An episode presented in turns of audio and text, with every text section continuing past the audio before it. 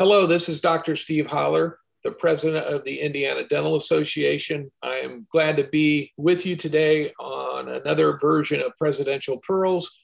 Today, we are talking all things dental laboratories. I have Larry Stoller, CDT, with us today, and his laboratory is located in Fort Wayne, Indiana. Larry, glad to have you along. Glad to be here, Doctor. Thank you so much. Hey, let's jump into all things lab. Uh, when I look at dental laboratories uh, and I think about um, where we are today versus where we are when I started my career 25 years ago, uh, dental labs are, are very different. Um, and before we launch off into those differences, why don't you tell us a little bit about the evolution of, of who you are, where your lab is, and, and what your lab is today? Okay, I, I started my lab in 1977.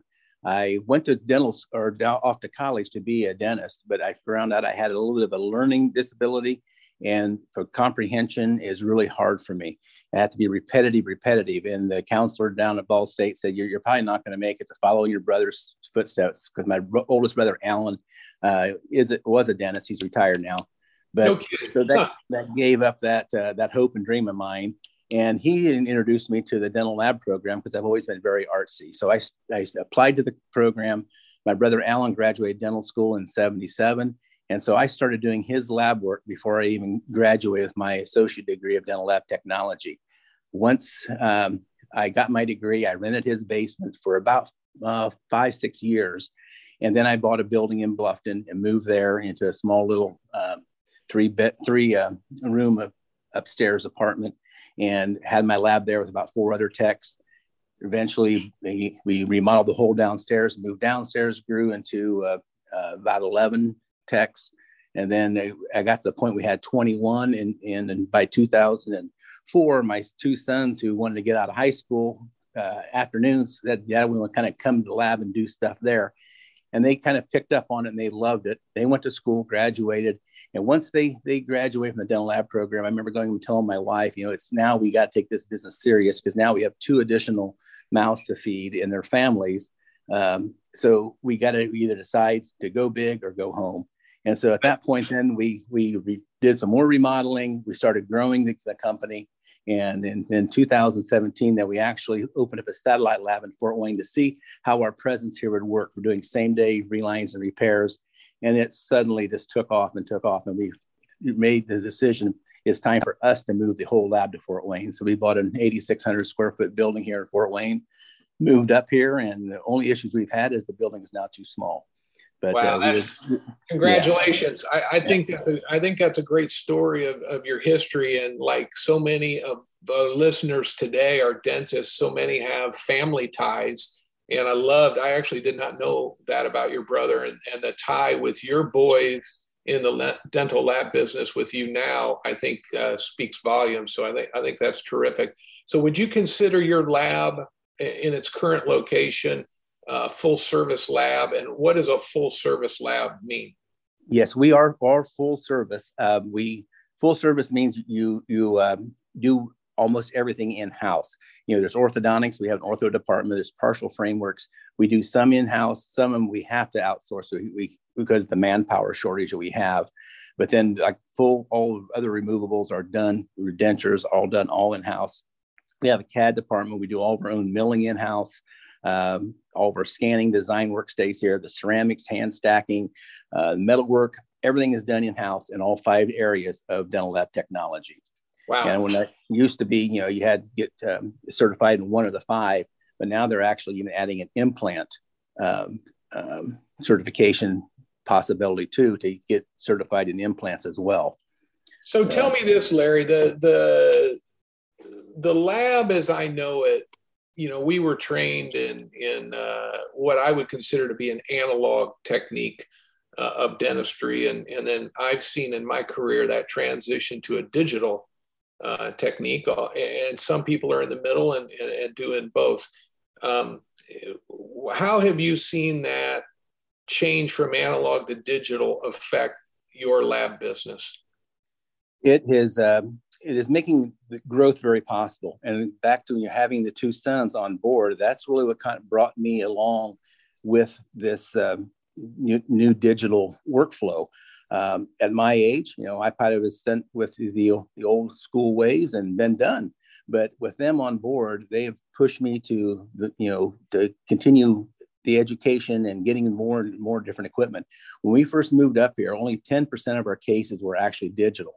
Uh, now it's about 40% of our cases are digital that come in. But even to the point now that everything even comes in analog with pouring models and all that, it still goes through the CAD department for design work for if it's going to be a, a full cast crown.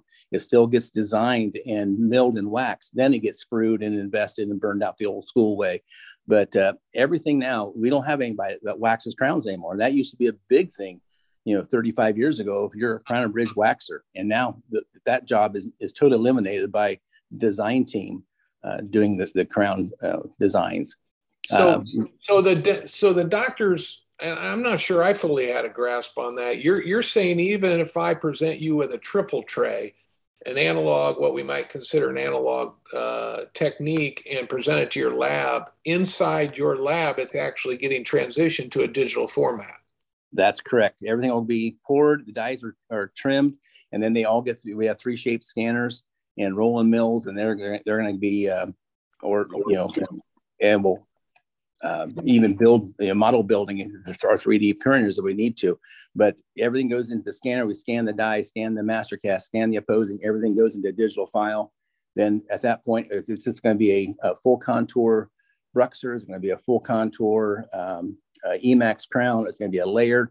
All that stuff is is figured out in the uh, in the CAD department, and then it's milled out of whatever material we need to. It's going to be a course of piece of metal, let's talk materials a minute. What what and you may not have the exact percents, but but in being the business owner uh, with your sons and so forth, what what would you say is the material most often used now uh, for a full coverage crown? Uh, zirconia is by far. Uh, we we offer either a full contour zirconia, or it can be this a zirconia core with hand stacked porcelain on it. Um, some doctors don't like the the they feel that the zirconia is going to wear the opposing arch. They want the uh, the stacked porcelain up on that occlusion. So uh, I would say as of right now, um, I'd say 60% of our crowns are full contour zirconia. 20% might be Emax. Uh, maybe 10% would be like a layered, like an anterior. So the lingual is in zirconia, but the facial is is still hand stacked porcelain and, and ceramics would, would do all the contouring. And then maybe 5% are still the porcelain fused in metal. And how much uh, are you seeing any gold work coming through? Uh, we still do two or three full cast crowns a day. Um, you know, the gold price now, what it is, you're, you're, we had one the other day go out for over $600 because of the amount of gold that was used in it. And to me, it, it had been a much better case to put a zirconia on there at the, the lower cost uh, price point. Wow. And then are you are you seeing uh, your doctor base? Is anyone using the CEREC or E4D um, scanning for implant or crown and bridge uh, technology? Yes, we're, we're, getting a lot of, of digital um, scanning being done for um, um implants. A lot of we do a lot of surgical guide work here. So the digital scanning and you pair with a surgical guide, they're highly, highly accurate. The uh, probably the fallback with digital is when you go to soft tissue scanning. That just has not quite evolved to the point where I feel comfortable enough to say go into the digital denture world. Um, it seems like we capturing the borders is really tough with a uh, on an edentulous arch.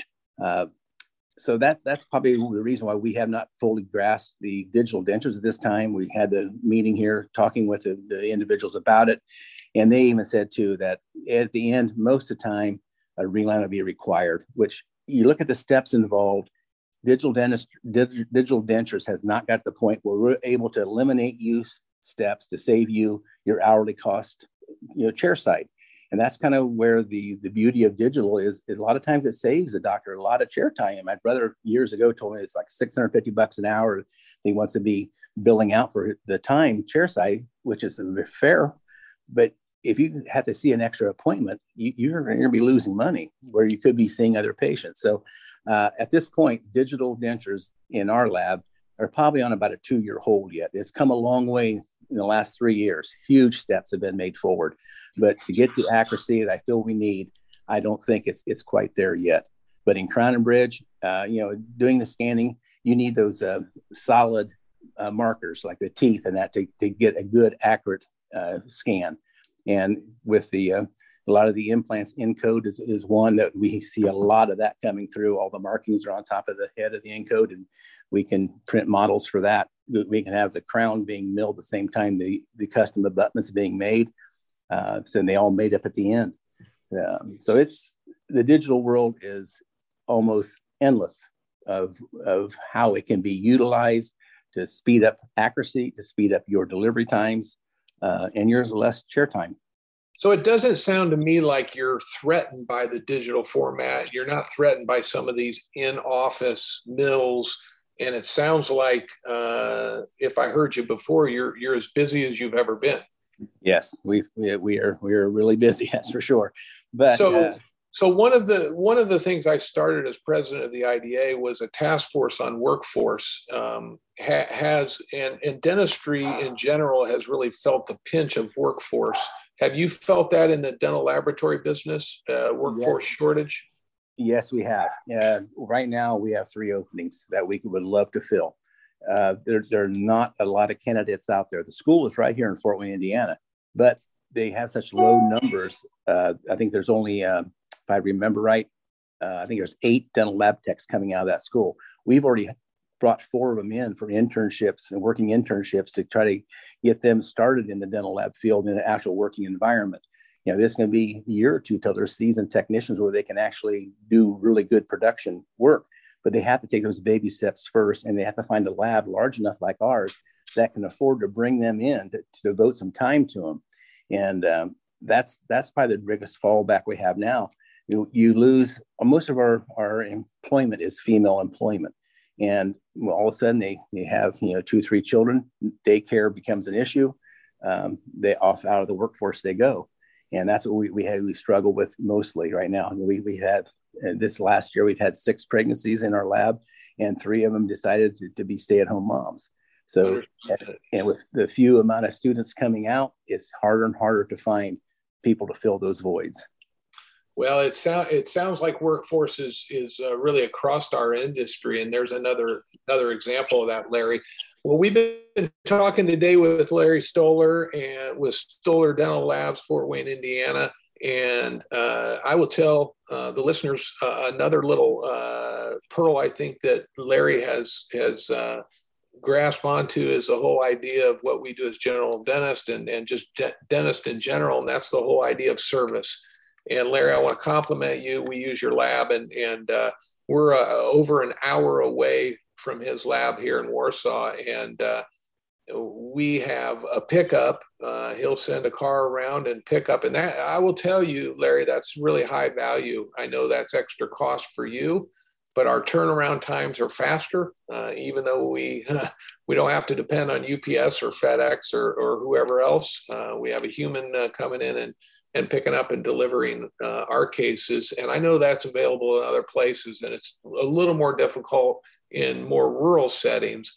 But that's just one little pearl. Uh, plus, your lab does very, very high level work, both anterior aesthetics and, and uh, predictable posterior uh, functioning uh, crown and bridge every single day. So uh, on behalf of the whole industry, uh, I, I, would like to, to reach out and hug all the CDTs as I don't think that that that uh, labs get enough credit uh, from dentistry in general. Uh, but I will say, know that we are very appreciative, dentists are, uh, of your skill and talent, and I want to thank you for that. Well, thank you very much for this opportunity, and it's a pleasure to work for high-end quality doctors like yourself uh, we look forward to that. Thank you, and uh, thanks for joining us, and all the listeners. Uh, we, we will have additional podcasts coming uh, coming your way. So, Larry, have a good afternoon, and we'll we'll talk to you later. Okay, thanks a lot, Dr. Holler. Thanks. Bye.